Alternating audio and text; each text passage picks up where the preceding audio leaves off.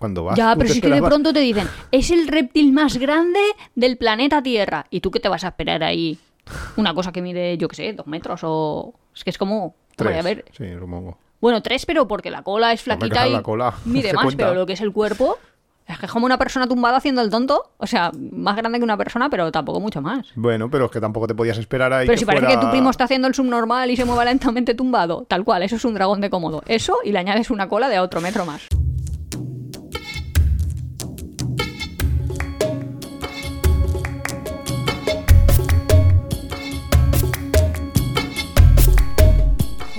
Somos Iván y Nuria, esto es Tiempo de Viajes, es el capítulo 6 de esta, nuestra cuarta temporada y hoy vamos a hablaros... De viajeros geeks.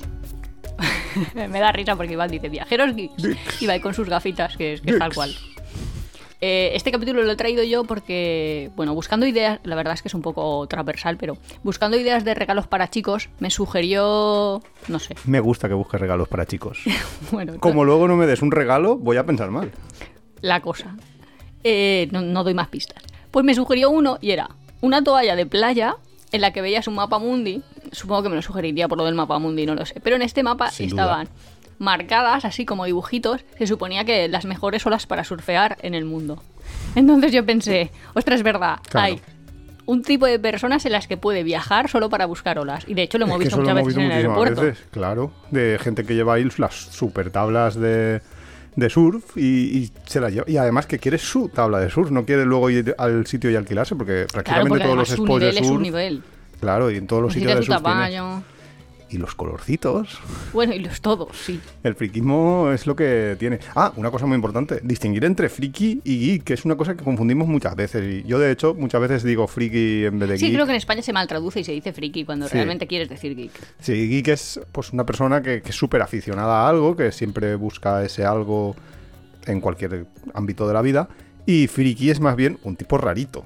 Pero rarito, de- rollo, Tiene un, yo- un sentido negativo, ¿no? Un, un puntito ahí como... Es que no me acuerdo cómo se llama ese programa de Navarro cuando nosotros éramos pequeños. Ostras, lo de al Que- ataque y esas cosas. Sí, programas de esos raros Que de- estaba el Cárdenas ahí eh, mostrando a gente extraña. Sí, que sacaba frikis. Y eso sí que eran Y eso auténticos sí que eran frikis. porque son raros, gente rara dentro de la sociedad o Pero dentro que, de- que no sabemos ahí. Es que del estaba ahí contexto. Tamara, Margarita 6 el no sé qué. Yo no me lo sé. Es que no me lo sé. Había uno que, que llevaba un borro o algo así, no me acuerdo. ¿Un- Bueno, da igual. ¿Un qué? Uno que lo tenían ahí medio drogado al pobre señor. ¿El de las risas ese? Pues no sé. No sé, el Risitas. Bueno, sí, también el Risitas a- no, pero el Risitas creo que no lo sacó él, que lo, que lo sacó el Bueno, Quintero. pero, sí, bueno, que si nos eres, hacemos una si eres idea. muy raro, muy raro, Bueno. así, pero tal, eres friki. Y eso ya no. Claro. Lo que pasa es que en España decimos friki a gente que le da por algo. Ya, estamos un poco ahí con la mala traducción. Pero vamos, aquí queremos decir geek, gente que tiene como Como sus pasiones. y pasiones Y, por... ve el mundo a través de ese filtro. Exacto, y que busca en- también en los viajes y muchas veces necesita viajar pues para Porque calmar esa lo pasión. visto. Claro. Claro, por ejemplo, en esto de que hablábamos del surf, claro, eh, tú has, pues, e- el paraíso de surf número uno, que es Australia y Hawái, que son los dos paraísos. Ahora iba a decir yo el- Hawái, sí. Sí, Hawái sí, sin duda, y Australia también. Son como el sueño de cualquier surfista que a lo mejor está aquí en, la- en, en el País Vasco o en Tarifa o en sitios así que aquí tenemos surf en Lo van España buscando, sí.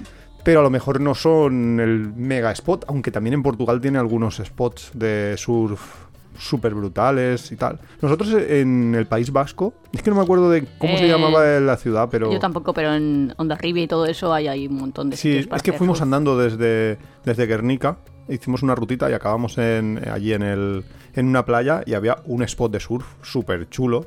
De hecho, es que la gente conoce a la gente que está en el agua. Claro, o sea, los, los supuesto. pro- Ya, pero que yo qué sé. En mi pueblo no lo sé porque hace mucho que no vivo ahí, pero la gente va a ver obras. O sea, quiero decir, los señores abuelos. No comparemos. Si y no, nos y no se conoce el nombre del albañil. Mira, mira. Ese albañil Paco- que bien lo ha puesto, eh. ha puesto está poniendo ahí. Qué rápido ensuela, o como se diga, luce el suelo. Pisa. No, pero está la gente y se para y dice, no, no, pues ese no sé quién, ese es no sé cuántos, o es que no sé quién. Sí, por el no- estilo muchas veces, Sí, o le ha robado la ola, ya hay en plan que parece un partido de fútbol. Ellos saben ahí como las jugadas. Yo, yo ya me di cuenta de que no, no era mi. No era tu No era, fuerte. no era mi elemento, no sé cómo decir. Ya, que no sabía las sabía palabras, bien, no- no claro, no, me sé ni siquiera el vocabulario, Pero que esa es otra, que tienen vocabulario Claro, es propio. como en el fútbol, el fuera de juego, la gente que, que no está aficionada al fútbol, lo del fuera de juego le parece muy marciano, de cómo, cuándo es fuera de juego, Eso a explícame mí me pasa esto. con el fútbol americano, se llama fútbol americano. El rugby. Sí. Cierto, sí. Que nosotros llamamos rugby, el- los americanos lo llaman fútbol, sí. Sí, que hacen ahí no sé qué, Brown, y yo no tengo ni idea de Un lo que ha pasado. sprint, un no sé qué. Hombre, sí, pero vamos, que se ha ido la bola fuera y tú, ah, vale, pues bien, eso es bueno o malo. Ha dado la vuelta entera. Bueno, da igual. El. Eso será caso. el béisbol, ¿no? Sí. Dar la vuelta entera es béisbol, no, no rugby, no fútbol americano. Ah, sí, sí, quería decir. Está eh, mezclado dos, dos deportes. Imaginar mi Y de conocimiento hecho sobre el, rugby luego se divide en dos modalidades también, porque hay una la americana y la otra la, la que practican en Australia. Es que seguro No sé, que es hay, un montón de viajeros que buscan esos campos, que pero nosotros que hay en ese, en ese no lo también. conocemos. Justo, justo, ese, ese ámbito. Es que a lo mejor también, eh, y eso sí que no lo sé, pero una especie de geeks de deportes, de, que buscan algo en el deporte. Porque ahora que lo pienso, Hombre, claro. en el maratón hay gente que, que- que se hace viajes solo para hacer maratones, que a lo mejor dice, ah, me voy a Singapur porque está el maratón de Singapur. Hombre, claro, claro. que te vas a ver el maratón Y de Singapur y luego visitas el, el- el resto o sea, del bastante país. 200.000, ¿no? Pero Sí. de hecho yo creo que los hospitales, mm, en todas las Están plantas, llenos de- encuentras a alguno de los médicos y les da por ir al, al maratón de Nueva York. Ah, los médicos. Hombre, no va a que a los pacientes. no, Pensaba que los teníais de pacientes porque se rompían. Ah, eso también en podología bastante. Vale, pero eso ya sí. lo hemos comentado otra Sí, vez, realmente es- también otro día. Es De- que es normal. antes la gente no le daba por correr. A y los ahora 40. la gente le da por correr a los... Sí, la nueva crisis de los 40 es hacerse deportista de señora. Mm, O a señor. pero la masa que muscular no se empieza a ganar a los 40. Hombre, siempre puedes hacer cositas, pero ya. Pero empezar a, a intentar hacer deporte de élite a una determinada edad. mm, Lo veo con lagunillas, lagunillas. Pero bueno, Pero sí, de deportes hay A un mí montón. De ya- deporte podríamos ir deporte, deporte, tierra, mar y aire. Y hay un montón, ¿eh? sí, la verdad, pero yo no los conozco todos, o no conozco casi nada, porque realmente yo de deporte Porque soy no poco practicante. No. la verdad. El sur sí que me mola bastante, pero nivel principiante, muy principiante. Nosotros. en- Todavía no hemos ido a Australia, que Iván vaya por ahí Yo cazando he ido a. Australia. Pero digo, de, vamos a montar Yo un viaje para hacer una cosa. Sí, pero. Ah, vale, vale, vale. Que no Buscamos hemos ido específicamente. porque queremos esto. Ya, Todavía eso no, nos no, ha dado no, ese no. nivel. No, Kuta sí. Kuta Pero, por ejemplo, ver animales, empecé. nosotros sí que hacemos viajes y lo hemos contado. De un viaje para ver animales, pero así de deporte. mm. Mm, Es que la- el, el geekismo de animales yo creo que es uno de los más fuertes que hay en todo el mundo de los viajes. En, Ah, pero ya dejamos, cerramos el capítulo deportes. pues si quieres sí, porque como lo has cambiado, Ah, vale, pero perdón. yo es que ya no me sé más de deporte, tampoco te puedo decir mucho más. Que pues eso, que Australia y, y, Hombre, pero. y Hawái son como la meca. No, pero quiero decir. y que... Hay gente que hace viajes de esquí y eso Ah, hasta, es hasta es que nuestro es un viaje, es verdad. ¿qué iba a decir hasta nuestro medio Quiero- aunque te vayas ahí a Valdelinares o a Jaca a esquiar quiero, que es cerca para los que sois de fuera de España es pues ir al Pirineo o, o ir a- desde Alicante, cualquier estación de esquí nos pilla lejos. cualquiera. bueno pero la más nosotros cercana. teníamos amigos que desde Sí, aquí los saludamos sí. que tenían el forfait de Sierra Nevada y se iban a Granada todos los fines de semana Sí, y podrían ser pero son seis horas cinco conduciendo seis horas, exacto. Es que no, no es nada cerca. Es seis horas que, que te metes cada fin de semana, pues es un poco... sí pero hacía el viaje para esquiar Pero hay mucha gente que no hace eso, a lo mejor en Alicante, y que lo que hace es se pilla un vuelo pues a Suiza, se va... Eso ya tienes que tener mucha pasta. A, no te creas tienes que tener mucha pasta a los si no Alpes. tienes los pases de temporada pero los pases de pero si temporada tienes- son pero no baratos. vas a comprarte el pase de temporada para ir dos fines de semana al año. Es que te cuesta más. El pase de temporada te, te rinde cuando tienes Ya, tienes muchísimos ir días, claro. Y además, esto es. Y además, Esto Suiza es, poco- caro eh, también en alojamiento, con lo cual no es eso iba a decir yo, esto ya es otra cosa de hacer presupuesto de viaje, que no solo la actividad. La Claro. actividad tiene un cuarto del presupuesto, pero necesitas transporte y necesitas Claro, y- alojamiento. Y como tengas que alquilarte un coche allí. ya, pero al el- final la gente muy geek de algo tiene amigos. Bueno, Quiero decir que yo la pues- gente que conozco que a lo mejor va a esquiar a Suiza, es que acaba conociendo a alguien que tiene allí una casa. Entonces solo hace falta que tengas un amigo con un padre rico, no hace falta tú ser. ser rico para seguir ese ritmo. Puede ser, pero eso ya es un poquito. Que eso me ha recordado. No, pero es que los ricos realmente no utilizan mucho sus cosas. O sea, tienen sus cosas mucho tiempo libre. O sea, que Hombre, conseguir que te dejen una casa es muy fácil mundo, ¿no? porque no todos los fines de semana las están ocupando. Ah, Ya, bueno, sí, eso sí. Porque es que tampoco te da más. O sea, el día tiene 24 horas y tampoco vas a estar en dos casas a la vez, porque lo de. Aunque sea muy rico, lo de la duplicación todavía no lo habéis inventado los físicos. Omnipresencia no hay. No hay. Con lo cual, pues sí. ¿Y eso te recuerda a qué? Que me ha recordado eso, que tengo varios amigos que empezaron a viajar. Tiene amigos. ¿Qué? Amigos, tiene amigos. Los frikis también tenemos amigos. Y ahora he utilizado bien la palabra friki. No, que empezaron a viajar precisamente por uno de los geekismos que existen, que es lo de los conciertos. Hay gente que es súper mega fan de un género musical o de un tipo de, de música o de un tipo de, de conciertos, de festivales, y que empieza a viajar por ello, porque quieren ver a sus grupos y sobre todo suele pasar, y bueno, o al menos yo los que, la gente que conozco que les ha pasado de empezar a viajar por ello, suelen ser eh, géneros de rock, metal, punk, cosas así. No, eso es la gente que tú conoces, pero que hay yo de conozco, todo, ¿eh? bueno, ahora de todo, sí. Porque ahora ha sido como la gira Yo mundial que de la no- Taylor Swift. Y yo conozco gente que ha ido a distintos conciertos, porque además era súper raro, como que tenías que conseguir las entradas a través de un sorteo. Sí, En lo de plan, la- lo de no la hemos conseguido noticias para y todo, ¿no? Barcelona, pero nos vamos a... Sí, que salió unas noticias y todo, de la gente a que... Estocolmo y tú, ah, muy bien, Pero interesante. que eso ya era fenómeno fan como en plan los Beatles en los 60, 70. Que era una locura, ¿no? En plan, que me da igual donde, donde Yo es que no consiga conozco mucho porque, claro, eso, si eres americano, o sea, estadounidense, perdón, pues la debes de conocer porque debe ser como, yo qué sé, la- le falta cantar el, himno, que es como un, No. un- un- no sé, es como una gran estrella de el punto de vista americano. Pero yo no la conocía mucho, lo que pasa es que en las clases de inglés sí que te enseñan ahí como, vamos, que yo he estudiado el contenido de sus canciones solo para entender, pues a lo mejor aprender vocabulario o entender un poco más el contexto y ese tipo de cosas. Pero sí, sí, hay gente que viaja solo siguiendo a un cantante que va haciendo sus rutas. Bueno, sus rutas se llama sus tours. Por el mundo, claro. Pero es que lo de la Taylor Swift esta, hubo un, una especie de, de- de noticia, de boom, por el tema ese de que las entradas, como... Supongo que lo que quería era un poco de... ah, que son carísimas, pero un poco que dentro de sus fans fuera un poco justo, ¿no? En plan, como hacen... Ya, que el que más dinero tiene sea el que pueda ver. Claro, hay muchos festivales que sacan las entradas eh, en plan, te las saco todas de repente en, una plataforma de estas. Hay alguien que las compra porque, porque, a ver, yo soy informático. Porque Es le da el muy F5 al F5 sencillo- al F5. No, no, es muy sencillo crear un bot que te compre entradas. Ah, eso luego contamos con el cine que nosotros teníamos. Ah, vale. Vale, ahora luego me lo recuerdas.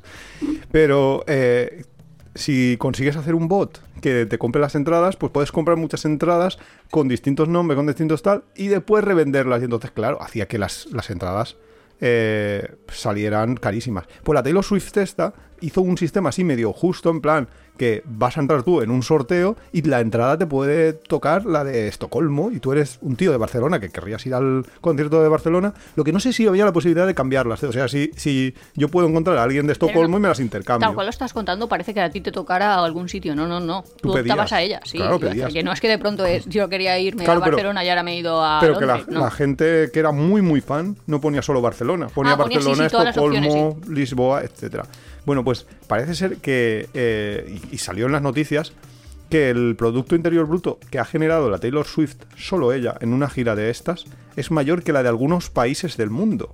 Lo cual, eh, para Estados Unidos, lo veían como un riesgo porque ¿qué pasaría si, era, o sea, si este año de repente te sube muchísimo el, el PIB por la Taylor Swift esta y de repente el año que viene no hace una gira?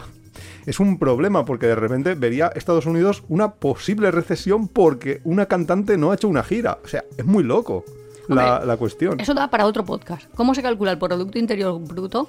Que hay un artículo que todo el mundo lo debe conocer, que estaban ahí las máquinas Singer, ahí no, como pero las eso es máquinas el de IPC. coser. El Producto Interior Bruto es la suma de todo lo que genera un país eh, económicamente. Lo que es el IPC Ah. es el índice de precios al consumo, que es cuánto incrementa los precios las cosas. Y es distinto Pues completamente. imagínate que ahora la Taylor Swift se enamora de un europeo, o de un asiático, o de y un empieza australiano. a, cotizar No, en Europa. Justo, y vive más de 100 días fuera, pues yo que sé, como Shakira, que antes era colombiana, pero luego durante un tiempo fue español, ciudadano español.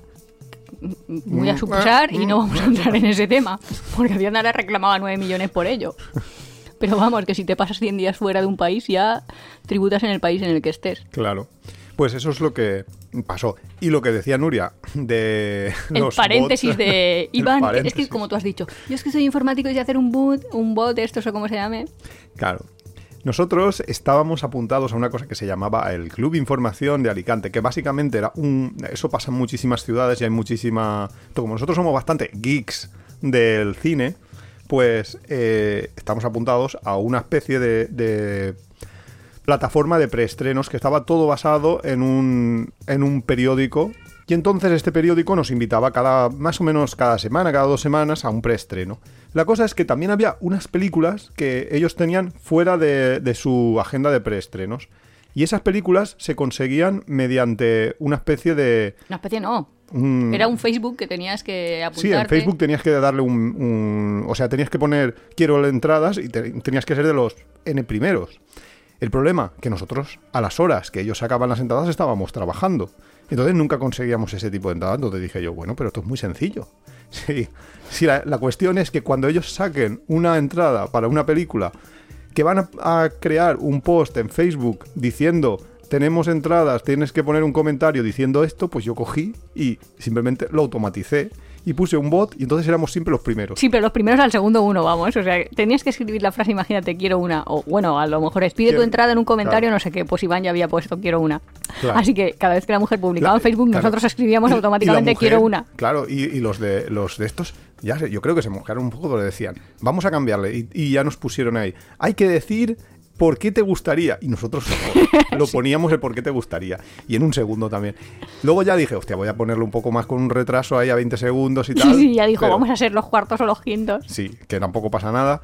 Y también, al final lo que hicieron, nos quitaron, nos quitaron el. Que la mujer se enfadaba con nosotros y todo cuando ni la conocíamos. Ni Era, la conocíamos de nada. era un haciendo amigos a través de un bot, o sea, el bot este. Claro, pero O sea, que- nuestro robotito este informático se Pero había que, hecho amigo de la ¿Qué mujer. querían? ¿Que las entradas solo fueran para las marujas y para los amigos que ellos les Un- un dijeran, saludo oye, para vamos a. Marujas. Hombre, no, pero va en serio. O sea, ¿quién está mirando el Facebook a Ya, las es que yo 11 de creo que ellos le decían a sus amigos, "Mm, va a salir el miércoles o va a salir el jueves. Y además es que era un poco tonto, porque siempre salía a las 11, 11 en punto, justo, que dices, tampoco hace falta como mucha ciencia, pero bueno. Bueno, la cuestión es que nos quitaron el, el esto y luego encima eh, hicieron un sistema súper rebuscado. Eh, Dijimos, mira. Es que hicieron el sistema anti-ban, Sí. solo que no le podían llamar anti-ban y entonces te No, es que lo que hicieron fue luego eh, hacer un sorteo. Espérate que esto también fue bueno. Porque hicieron un sorteo, entonces tú ya no conseguías la entrada por ser el primero. Tú simplemente ponías tu nombre. Y entonces en todos los que habían puesto el nombre entraban en un sorteo. Y qué casualidad Pero siempre tocaba a sus amigos. que, no- que había gente que le tocaba muchísimas veces y a nosotros no nos tocó ninguna. Y entonces Joder, yo ya les ser la hice, lista negra. les hice un post Sí, en el sí. cual calculé las probabilidades de que estuviera, de que fuera legítimo lo que estaba pasando en los sorteos. Y le salía como un 0,012% de probabilidades de que no hubieran hecho trampas. Y claro, les escribí Se ese post, me bloquearon en Facebook, ya, bueno, ya, ya fue, ya nos quitamos del club y todo incluso. Sí, porque tenías que pagar 50 euros al principio del año para ser del club. Y con esos 50 euros te aseguraban no sé cuántas No sé películas, cuántas, imagínate. 20, 25, 30. Sí, ellos decían que aseguraban 20. Luego a veces había más, a veces había menos, pero sí, como unas 20 habían. Hmm. Y luego vino la pandemia también y, y- y fueron menos verdad, y no devolvieron el dinero. Menos mal que ya no estábamos ahí porque nos hubiéramos Que esa es otra, bueno. que yo no lo había pensado cuando he preparado el capítulo, pero geeks de, De personas películas. que viajan a ver escenarios de películas Claro. hay un montón. Yo eso- Bueno, esa sí que la había pensado transversalmente, porque había pensado todo lo de Harry Potter. Claro, justo, Escenario Harry justo. Potter Y es porque- y Juego de Tronos, que nosotros hemos hecho un poco. Un poco sí, de, de Harry Potter en, en Inglaterra. Yo hice la excursión esa, que Nuria no quiso venir, Ah. a la puta rotonda. Y entonces eh, los... ¿Cómo se llama? ¿Stone Age o Stone Stonehenge, sí. Y, y el autobús paraba en varios sitios donde se había rodado Harry Potter, que eso yo creo que a Nuria le hubiera gustado. Ahora tengo que tener un hijo solo para llevarlo a todos los escenarios de Harry Potter. Da Así que si tenéis un hijo te de estos de No, no, no, me sale más rentable. 8 o 9 años dejárnoslo un verano. llevarte. Me sale más rentable llevarte. no, si digo que si tienen un hijo de 8 o 9 años, que nos lo dejen un verano, para que lo llevemos para acá y para allá y se lea el libro. El caso que ahí hemos visto eso y luego en Islandia y, y aquí en Es que España Juego de visto Tronos, Juego de Tronos, sí. bastantes escenarios. De hecho, en España, como que se ha potenciado bastante, ¿no? O sea, Mm, quiero decir que sí. si en algún pueblito, pueblecito, eh, Mm. habían Mm. grabado algo ¿Se va de Juego de enfadar Tronos. alguno de algún pueblito? No, pero sí es que han grabado hasta en Alicante. Claro que han grabado en Quiero Alicante. decir que han grabado en un montón de sitios y la Y en gente... el castillo muy- del Papaluna, que Sí, no le diría yo un pueblito. Peñíscola. Uno le dirías un pueblito a Peñíscola. No, yo ¿Qué digo dirías un pueblo ya bien, un pueblo ya, un señor pueblo, joder, como venidor casi. No ah, sé. que esto va por tamaños. Ah, va vale, por, vale. va por, eh, no. Entonces, Iván, podemos- Por, por podemos- Producto Interior Bruto que genera. Ya, el pueblo ya tiene una entidad. ¿Podemos acordar que el tamaño importa? El tamaño importa. Hombre, o sea, se lo va a importar. Este es un podcast en el que el tamaño importa. Sin duda. Hombre, Vale, vale, vale. vale, muy vale, importante. En cuenta. Y No, pues de cine hay un montón, ¿eh? Claro, si te y- pones. y yo los de cine los mezclaba con famoseo en genérico, que también hay. También hay gente que busca eh, sitios donde han estado famosos, viven famosos, tú misma donde han muerto famosos, A en ver, cementerios. Quiero decir, si yo voy, por ejemplo, a. No, te iba a decir al, al sitio ese, pero claro, el sitio ese tendrá un nombre, donde vivía. ¿Cementerio? Ah, no, casa, es que casa, vale. intento saber cómo se llamaba antes de la Marie Curie cuando se llamaba María Petroska Patroska, no sé cómo se llamaba, Ah, bueno, por su no, nombre no polaco. sé, Pero nosotros vamos ahí, pues vemos la casa, ah, pues qué interesante. Sí. También por ahí, porque no vivía lejos, o por lo menos para mí es el mismo viaje. Vivía Freud. O Claro, yo que sé, que tú dices, vale. pero o si te vas a Viena, ves un montón de, de gente. De sí, sí, emperatriz. Sí. Pero nosotros no lo hacemos como un friquismo o como un geekismo, mejor dicho. Lo hacemos porque- como, pues, pues, ya que estamos aquí, pues vamos a verlo. Pero hay gente que, que viaja específicamente a esos lugares Hombre, porque se ha la leído... vida de Elvis Presley, Hombre, eh, la gente lo claro. Mm. hace de aquí su primer, yo qué sé, me lo estoy inventando, ¿eh? Su primer concierto, aquí donde se murió. Y veo, Claro. o sea, lo que dice Iván en esa línea sí que es verdad que un turismo para geeks es ir visitando cementerios. Que de Sí. hecho yo lo veo bastante chulo. No, que habrá quien me me mucho, y dirá, pues vaya. Sí, pero que incluso en algunos, en París te dan ahí como, bueno, ahora lo que voy a decir es un poco boomer porque te iba a decir, te dan como, te dan un folio, fotoco- te dan una fotocopia en la que hay información de dónde están las Ahora tumbas y quiénes son cada uno. en la puerta y Por eso, el probablemente ahora no, no te dé un Ya folio el está, señor ¿eh? ahí de dame cinco pesetas y eres cinco céntimos. boomer, ¿eh? Sí. Sí. Pero bueno, eso está bien. Yo me acuerdo, y yo creo que aquí lo he contado, que la primera vez que vi la tumba de Newton, Bailaste. oh, pero estaba contentísima. O sea, es que como era pseudo pequeña y, bueno, a ver, que tendría 17 o 18 años. Y te das Bueno, yo iba a la facultad, o sea que era 18 así. ya lo tenías cumplidos, ¿eh? No, que cuando iba a la facultad al principio 20. tenía 17. Que. Yo qué sé. Que dices, ostra, que puedo estar en un sitio donde ha estado otra persona que para mí es un referente o Hombre, para mí es importante. Donde ha estado. Donde está muerto. Bueno, están sus huesos, pero como. Esto, esto también me gusta a mí. Cosas como muy antiguas de aquí ha estado. Yo qué sé. Sí, sí. Bueno, igual es que es un, un geekismo de los míos. Geekismo, pero a mí, ir a un lugar y pensar que otras personas han estado en ese mismo lugar me gusta un montón. O sea, supongo que la gente pues lo mismo, ¿no? Yo qué sé, vas a Versalles y ves el, el salón de los espejos, pues piensas, uy, aquí estaba Una María vez- Antonieta y toda esta gente y luego los degollaron. O los, no sé cómo se llama. No se llama degollar, ¿no? ¿Cómo se llama? A guillotinar y... Cortarte el cuello, yo qué Sí, sé. sí. Pero a mí eso me, me recuerda un poco. eh, que a mí me pasa un poco al contrario. ¿Te O sea, gusta que no haya habido gente por ahí? No exactamente. Una vez el doctor Manuel Delgado, que es, pues, es un sociólogo así bastante sarcástico, los que no lo conozcáis, yo os recomiendo que busquéis por ahí algún vídeo suyo. Es una conferencia suya, es de partes el culo y es buenísimo el tío. Eh, dijo una cosa que a mí, sinceramente, un poco sí que me pasa. Un poco más que eso que tú dices de querer estar donde ha estado otro que para mí sea un referente o un... No sé, quizás mi, mi vena ácrata, no lo sé. Pero él dijo, ¿no te parece intimidante el poder estar en un sitio con muchísima gente y decir, ostras, que nunca más voy a estar con estas personas aquí? Nunca más. Con gente completamente desconocida en un centro comercial. Pero ir Imagínate, en autobús un esta autobús, tarde. sí, decir, Pero es que si esto va a pasar cada minuto. claro, es que te va a pasar muchas veces. Pero, Pero, es que me estoy imaginando que como venga uno a traerme un paquete, le voy a decir, ay, que nunca más vamos a estar juntos. Y lo abrazo y el hombre creo que cre- creerá que le estoy tirando los trastos. Y no, el hombre mejor- a lo porque mejor piensa otra cosa como que se me ha ido la cabeza directamente. directamente. Sí, también. Más No, probable, creo. No es en plan, Pero, no es eh, en plan eh, tirar los trastos o no tirar los trastos o no, no, no. Es en plan decir, oh, es que los humanos Cada tenemos- minuto es único. Claro, tenemos eh, la oportunidad o la posibilidad de estar con otros humanos o de, y tener interrelaciones con otros humanos que son únicas en cada momento, en cada instante. No, no, nunca más se van a repetir, nunca más eh, voy a estar en un sitio donde esté esta, esta y esta persona a la vez.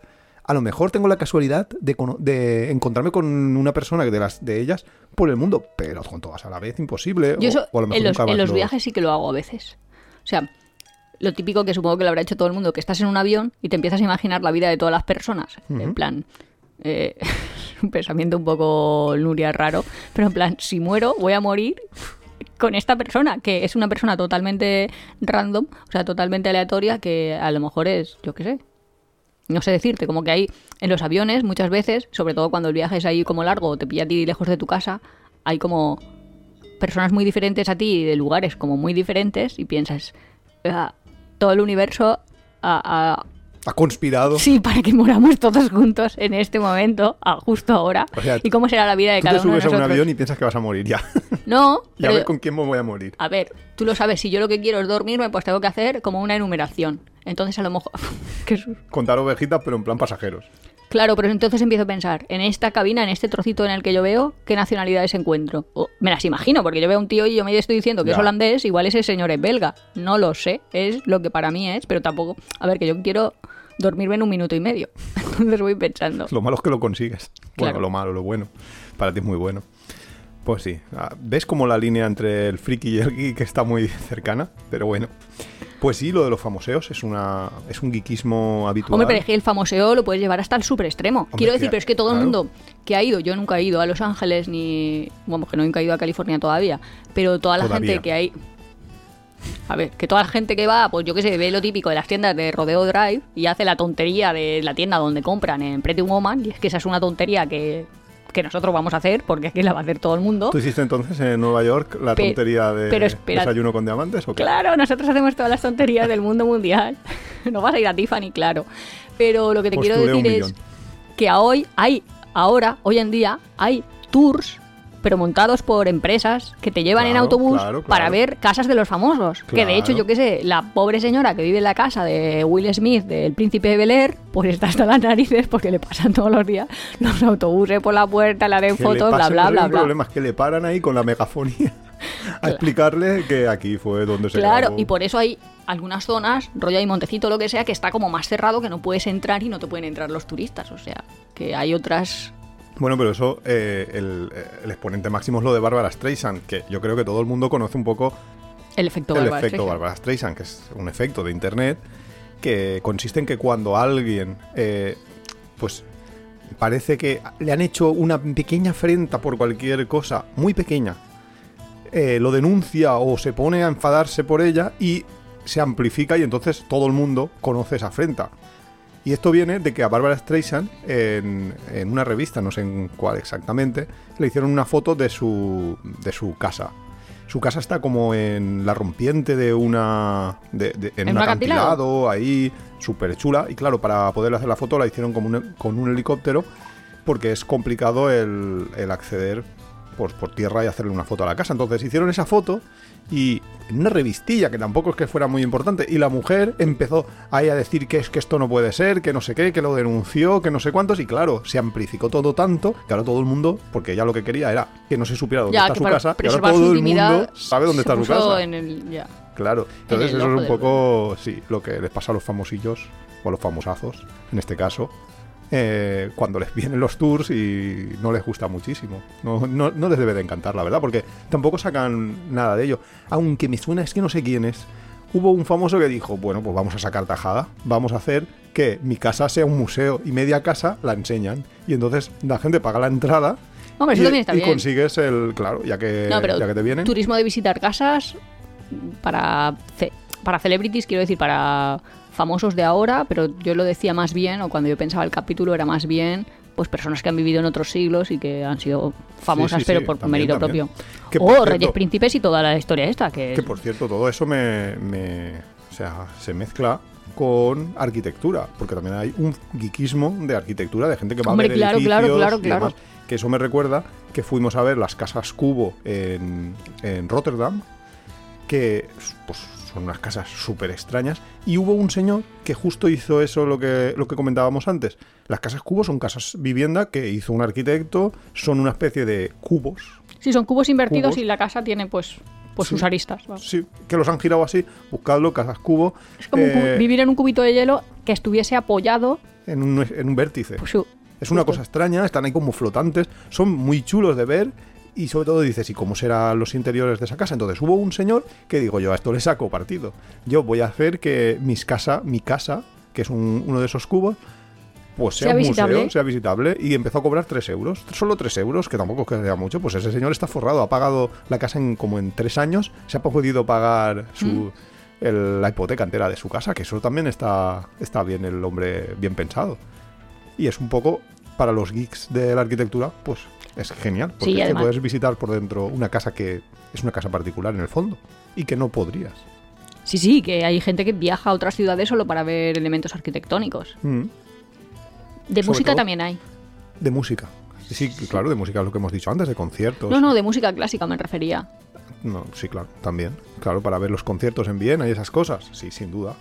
Pero vamos, que, que ese tipo de, de geekismos siempre han existido y siempre existirán, porque es que lo de la música ya viene desde la época de Mozart, había gente que viajaba, tampoco se hacía súper grandes tours, pero ya viajaba en plan para ver a Mozart, que es...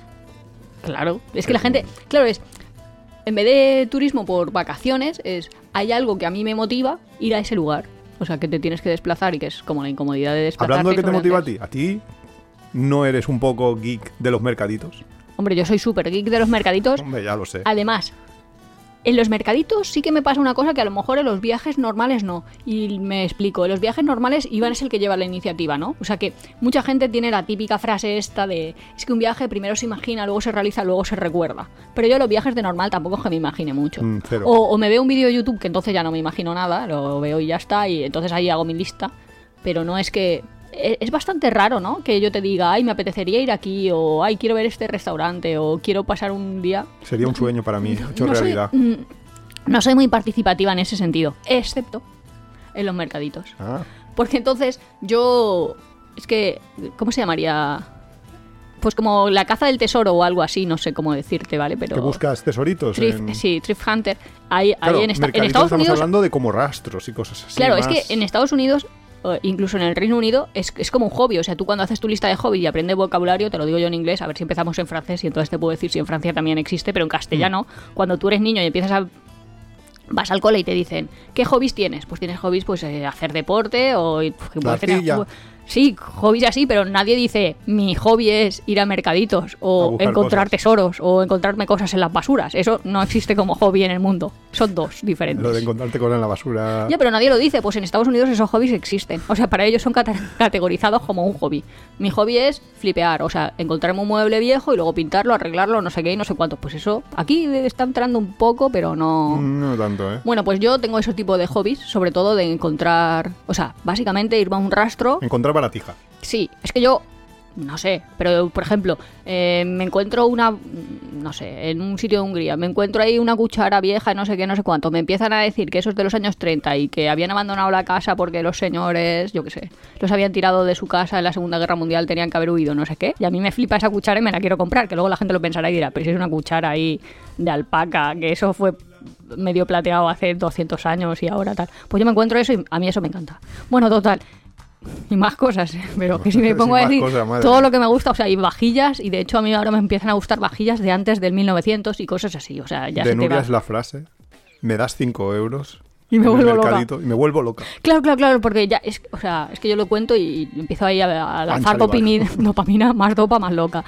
Quiero decir es, ostras, a ver qué tesoro encuentro yo aquí con mis 5 euros. Entonces, eh, buscar mercaditos por el mundo, para mí eso es como un sueño, ¿eh? O sea, me gusta. Tengo ahí como mi lista. Y de hecho, es lo que os digo, que hay, que si al- alguien está interesado, pues yo tengo mi, mi note en el móvil, eh, distintos mercados Pedidme que hay en, esta- en Estados Unidos, hay un montón. Entonces hay unas personas que trabajan de ir a los distintos mercados porque no son siempre. O sea, imagínate, el mercado del medio oeste de piedras, no sé qué, no sé cuánto. Pues eso pasa una vez al año y lo montan ahí. Sí, de lo hecho, allí es- pagas entrada para hacerlo. Claro, para, poder entrar, si eso nos ha pasado a veces.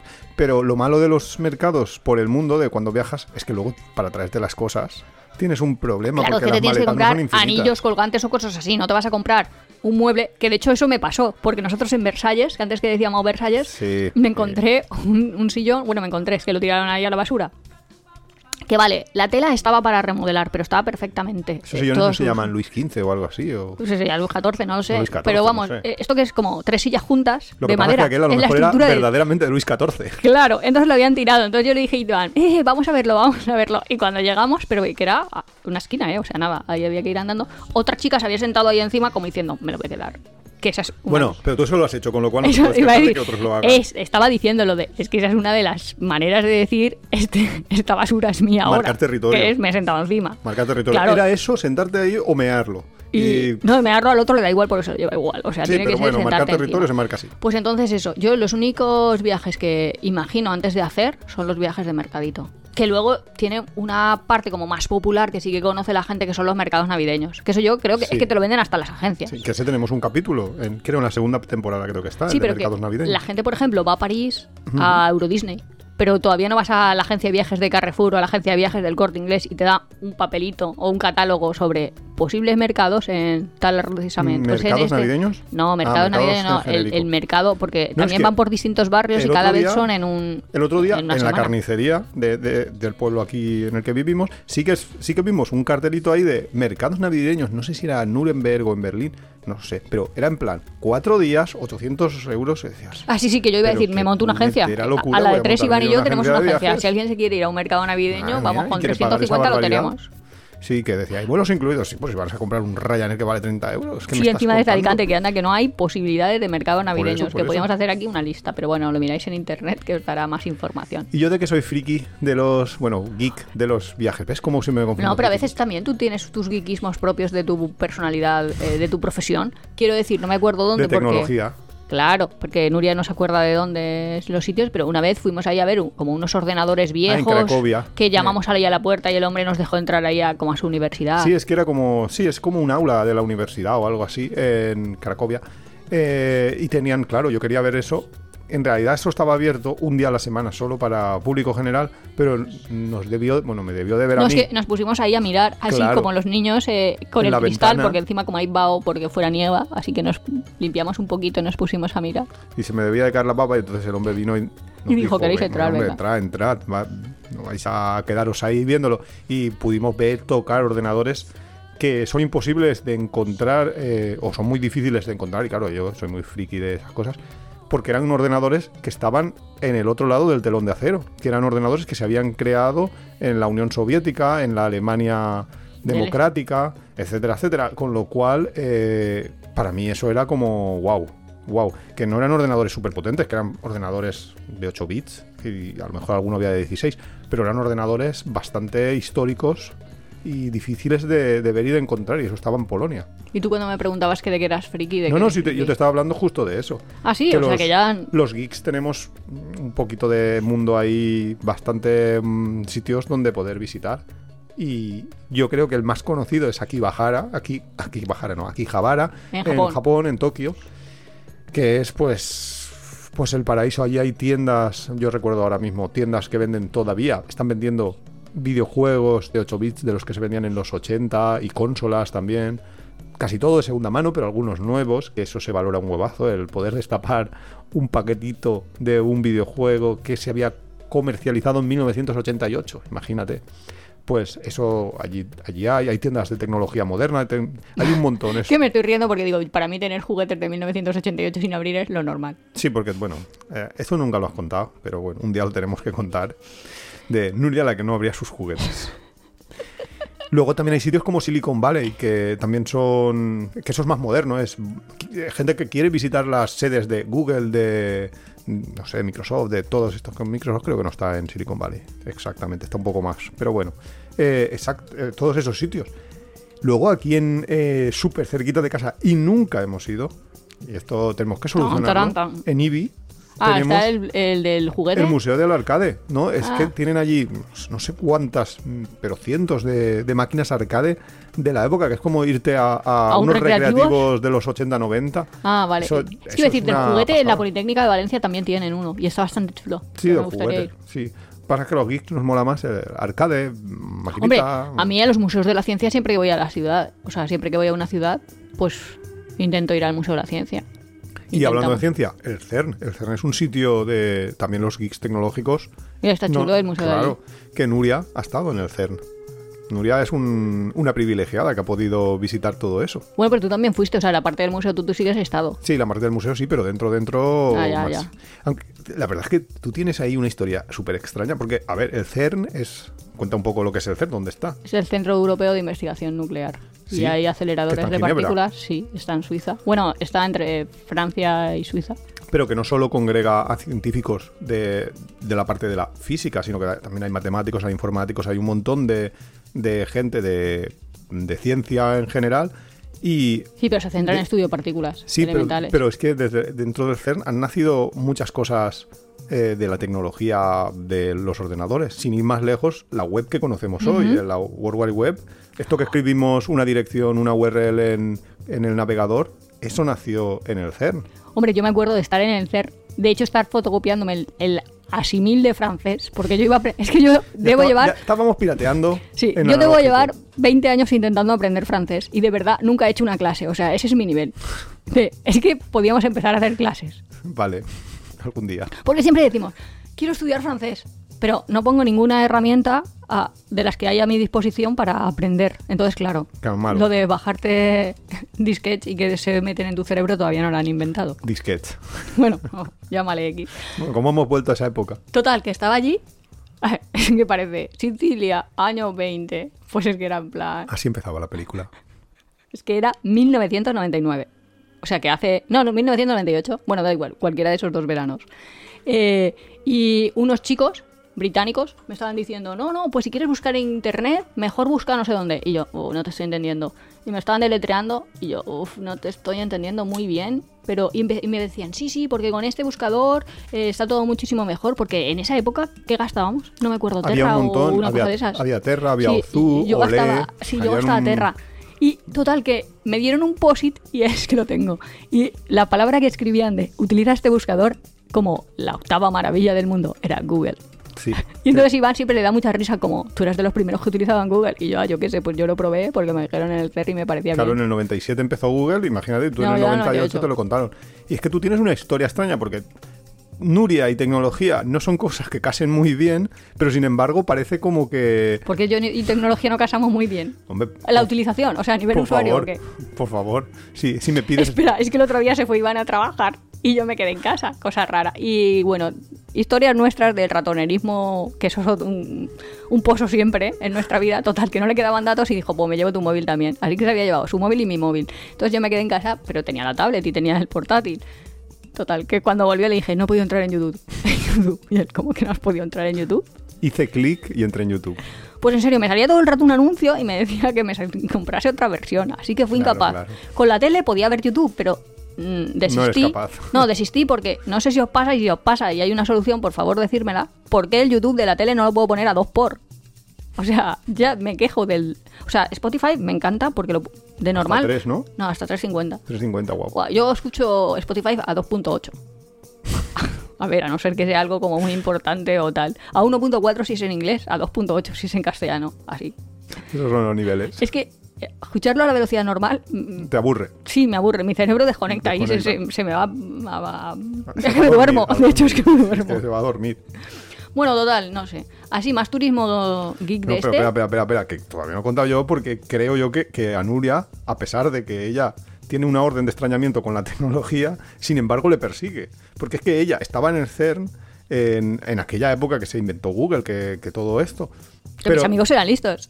Pero es que luego no me acuerdo de qué te graduaste, qué mm, premio te dieron o qué historia te dieron, y justo coincidió con que era la, el honoris causa en la UMH de Tim Berners-Lee, que es el que inventó la World Ah, Wide yo creo que ahí cuando me doctoré, ¿no? O Sí, o cuando el premio extraordinario, no, recuerdo. Sí, exacto. Que, que dices, hostias, eh, yo fui, de, de hecho, a, pude ir al, ¿La conferencia? así a la conferencia de Tim Berners-Lee en, el, en la UMH cuando le dieron el honoris causa, justo por eso, porque, porque me enteré porque a Nuria le daban luego el doctorado, o sea, se doctoraba o algo así. ¿Qué dices? Ostras, siempre tienes ahí, estás cerquita, cerquita, cerquita y, y luego lo mal que lo llevas tú a nivel usuario para, para utilizar Pero soy buenísima como beta tester. O sea, si hay un problema, Hombre, sí, eso sí. eso lo voy a encontrar. Eso es verdad. Yo le doy mis, mis prototipos, mis cositas Sí, para que sí, fallos. sí, sí. Pero sí. Estaba pensando yo en, En tu- más- en más viajeros.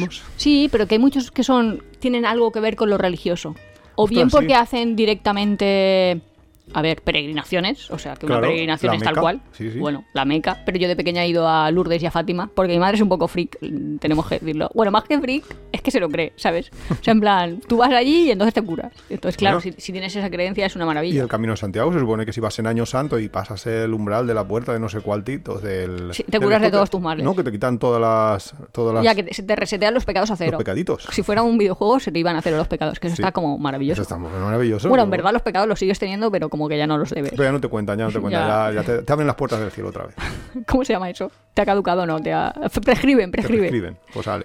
Pues hay de esos, pero también hay de visitar catedrales o... Claro. Claro. Que, bueno, Bueno, y de la- historia las también hay catedrales mucho. cuentan también bastante con la parte arquitectónica. Eso te iba a decir, de historia también mucho. Las catedrales siendo ateo, mm, porque Hombre, son claro. preciosas, o son sea, una pasada. eh, hay gente que va a Roma y no ve las catacumbas. que ¿Se dice catatumbas o catacumbas? No. Catacumbas. que pues no ve las catacumbas.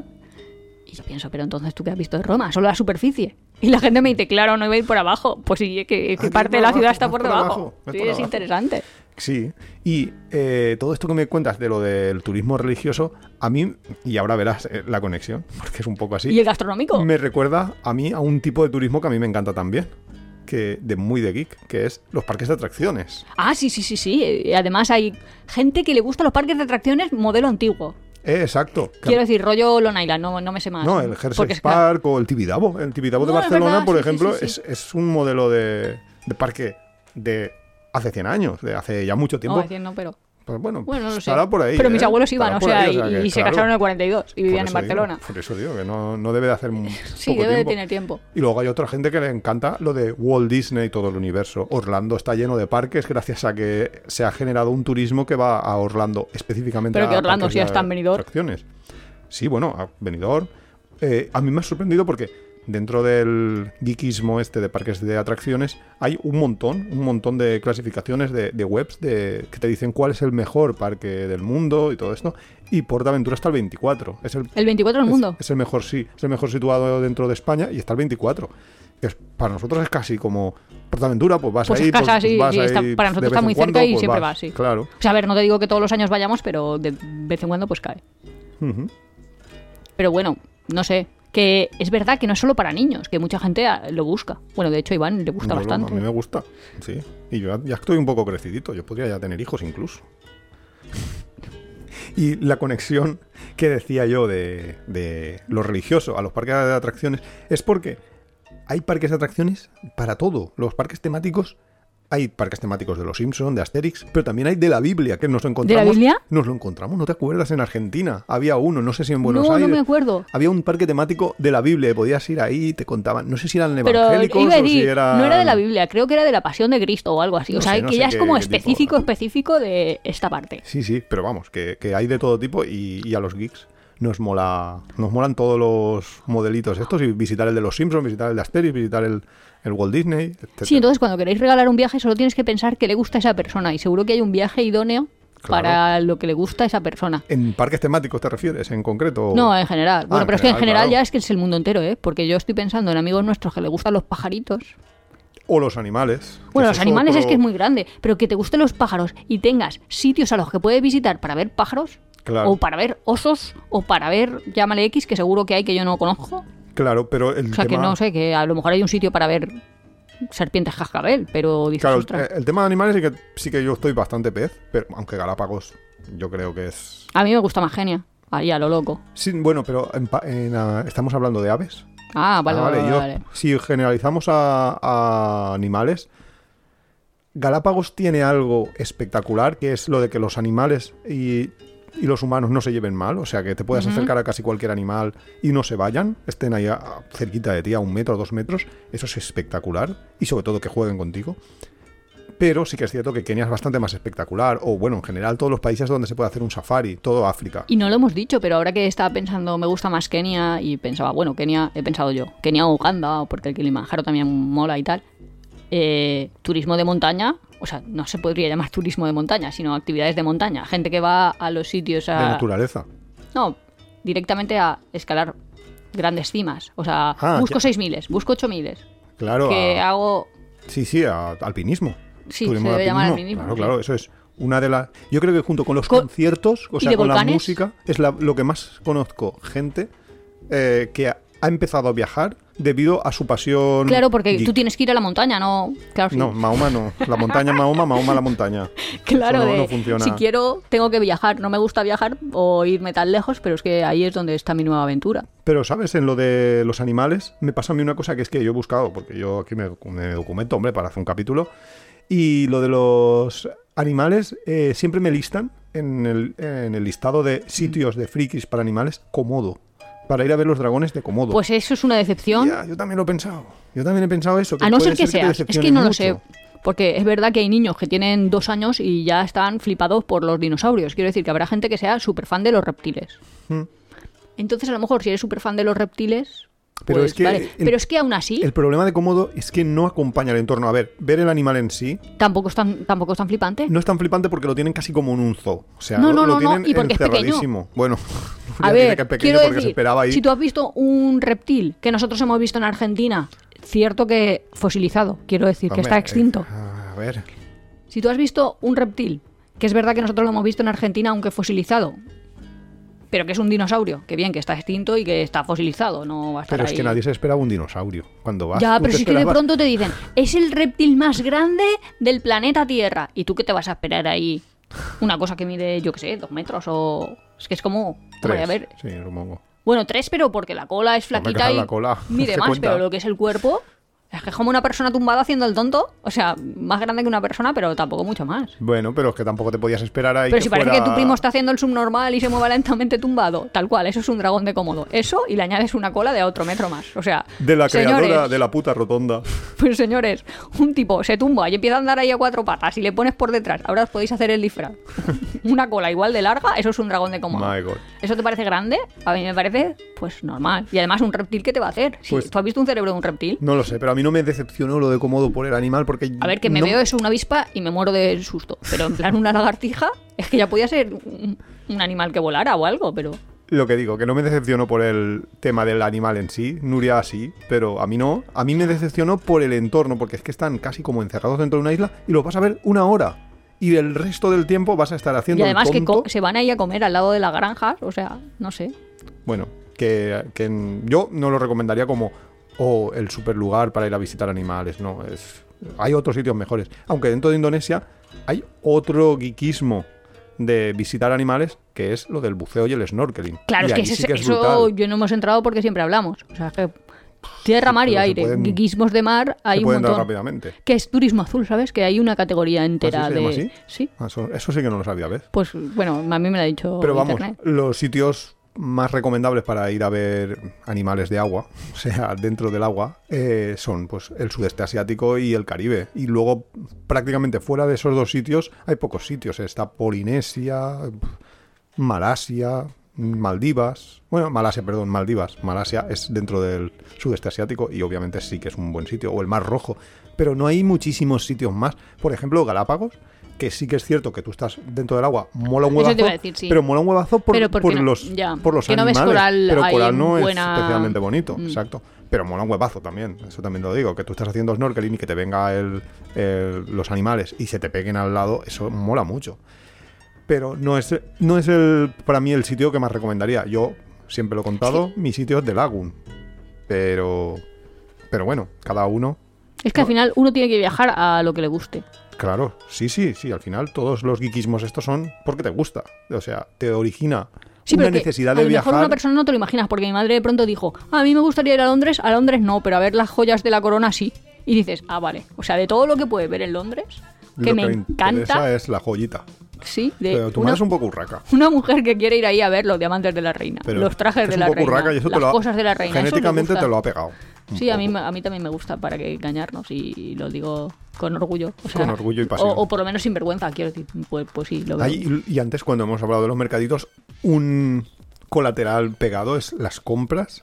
Que eso es. Ah, bueno, Hay un sí. montonazo. Y sobre todo la, es que- la moda. En plan, la gente que se vaya a Italia, a Milán, a esos sitios. A ver desfiles, ¿te refieres? No, no, a comprar. Ya, moda. pero cada vez hay más en todos los sitios, ¿no? Eh, pues sí, Quiero pero- decir que las tiendas son las mismas. Sí, pero quizás. Por mucho que te guste Dolce Gabbana, Gucci o cualquier tienda de estas, es que están en todas las ciudades. Sí, pero Bueno, menos en qué ciudad habíamos dicho antes. En Peñíscola no hay. en Peñíscola no hay. No Todavía no.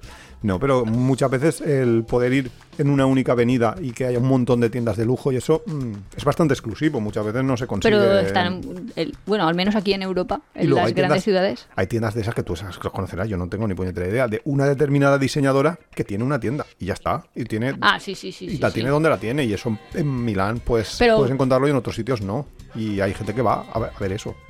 Bueno, o a lo mejor ya no va, porque a lo mejor es, lo que- es verdad lo que tú dices, no lo sé, no tengo ni idea. Es que yo de moda sí que no tengo ni la más remota idea. Mi moda es los pantalones del Alcampo, como Como decía, sí, sí, sí. O sea que mm, moda cero. Para ti, Primark es alta costura. Hombre, no, Primark es baratura, es preta porte, total. Luego ya tienes... Emilio Ducci y No, Mangarea. Luego tienes niveles. Ya Primar que es como, bueno, el tal. Luego ya empieza ya el del Carrefour, que ya es un poco, un poco más nivel. Springfield ya para grandes ocasiones. Springfield, ¿qué es eso? Springfield no es de los Simpsons. Iba a decir Sprinter. ¿No la ciudad de los Simpsons? No, ¿cómo se llama? Creo que se llama Springfield, no sé. No, no, para mí el top de, de moda ya de cuando me quiero comprar mi ropa buena, de Caldón. sí, Yo sí, es verdad, verdad. Decathlon, que- o sea, a mí no me cuenten historias. No, pero sí que es verdad que hay, hay viajes para todos, ¿eh? O sea, todo lo que te gusta hacer Todo. lo puedes hacer en un viaje. Todo, absolutamente todo. Y, y De hecho, puede- en un viaje puedes hacer más que en tu casa. Quiero Hombre, decir, claro, ¿no? vas a poder hacer más cosas. que en tu casa quiere decir en tu ciudad, porque si es que en tu casa físicamente Hombre, claro, claro, ya, claro, claro, claro, claro. Pero, hombre, por ejemplo, yo hay ahora viajes que así como monotemáticos que haría. Iván y yo a veces lo decimos. O sea, nosotros de pronto no sabemos qué cenar. Así un Viajes día como hoy. No, y decimos, iríamos a un mercadito nocturno. Hombre, ahora claro. mismo. O sea, Hombre. nos teletransportamos a cualquier ciudad del sudeste asiático. Sobre todo voy a confesar. o, o a de Asia en general. Voy a confesar que aquí, en, en donde vivimos, hay muchos mosquitos todavía, o en octubre, es una plaga, y cuando te pones el... Eh, Justo, justo, es que ahora lo estamos recordando un montón, porque estamos, o sea, ya Claro. estamos con el Relex, se nos ha quedado corto. Sí, vamos con el DED 95, que directamente en comprábamos Tailandia, Y ese olor, que no vamos desde abril, pero bueno. ese olor te, te dice, oh, esta noche mercado nocturno, ¿no? Sí, sí, sí, que es ahí en plan, vamos a alquilar una moto. Bueno, de hecho nosotros tenemos una moto que nunca gastamos, pero nos da ganas Pero de ahí está. cogerla solo para ir al mercadito. O sea, fal- falta que nos monten un mercadito nocturno aquí en Alicante. Que es un lo poco lo veo. de los food trucks. Lo de los Pero food es trucks, súper pero diferente la sí, comida sobre y todo todo. y por el precio, porque el precio anda que no se vayan en Y turismo en de ferias y todo eso, que es como Parques, atrac- atracciones. parques de atracciones igual. Pero lo del turismo gastronómico también hay muchísima gente. Ay, turismo de playas, que eso no hemos hablado. Tenemos una amiga que desde aquí Hola, saludamos. Leila. Sí, que se ha venido a Europa porque ella es originariamente de Argentina. Bueno, y que es de Argentina, vamos. Sí, originariamente y vive en Argentina y todo. Bueno, no lo sé porque le está gustando el Mediterráneo, ¿eh? Que se lo podemos invitar un día, porque se ha hecho un viaje temático playas del Sí, que Mediterráneo. nos cuente. Pero es que ha ido hasta, hasta Túnez y de todo. O sea, ha dicho Mediterráneo, Mediterráneo. Aquí Sí, se sí. puede ir a Le ha gustado, le ha gustado. Y sí, hay mucha gente que visita, o sea, que busca las playas y visita las playas como el su destino. Y luego, no hemos hablado, turismo de fiestas. ¿Qué significa turismo de fiesta? Pues gente que le gusta, Ah, por bueno, que se va de ejemplo... fiesta, claro. No, ah, de fiesta... No, Hombre. tú le has hecho ahí... de- Ah, bueno, en plan discotecas. vale. Turismo de discotecas o de no, clubs, no, no, eso la habría. Yo me refería, por ejemplo, a todos los. a- Hay un. En algunos países, como en Alemania, hay un gap year entre, entrar en la- entre que acabas el bachillerato y entras en la universidad. Y mucha gente se va de viaje, en teoría, para aprender idiomas o para mejorar Sí, que el se supone que los alemanes van a aprender inglés Y, en, en- Australia. y yo te digo que en Australia los alemanes están borrachos todo el día de fiesta, o sea, están fiesta, borrachos, borracho, fiesta.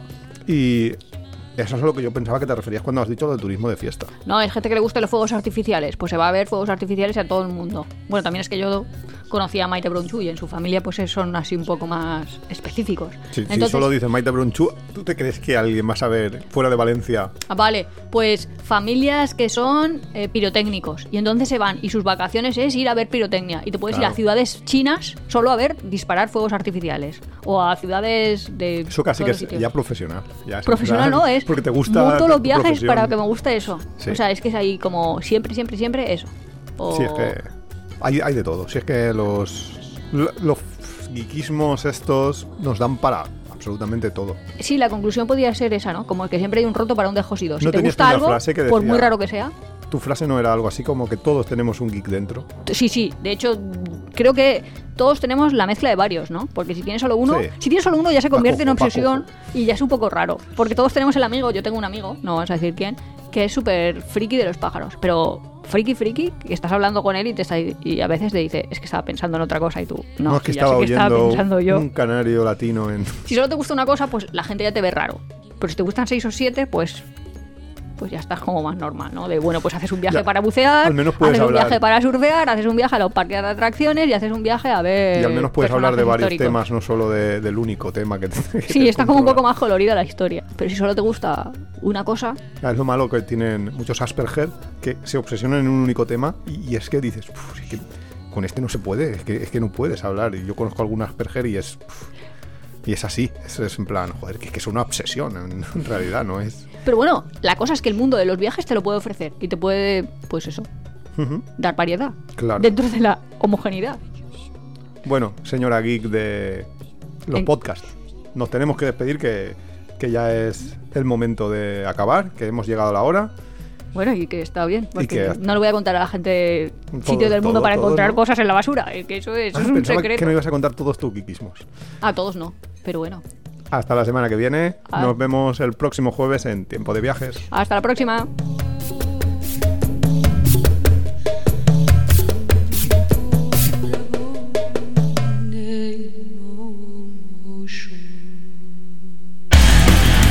Te gusta nuestro podcast, apóyanos en las redes sociales, coméntalo, compártelo, nos ayuda a crecer y sobre todo nos encanta recibir vuestros comentarios y sugerencias. No olvides suscribirte en las principales plataformas de podcast para recibir cada semana tu capítulo de tiempo de viaje. Estamos en Google Podcast, Evox, Spotify, Radio Viajera. Nos encontramos en apeadero.es y en Twitter e Instagram como Apeadero Viajero, todo junto, Apeadero Viajero. También estamos en Facebook.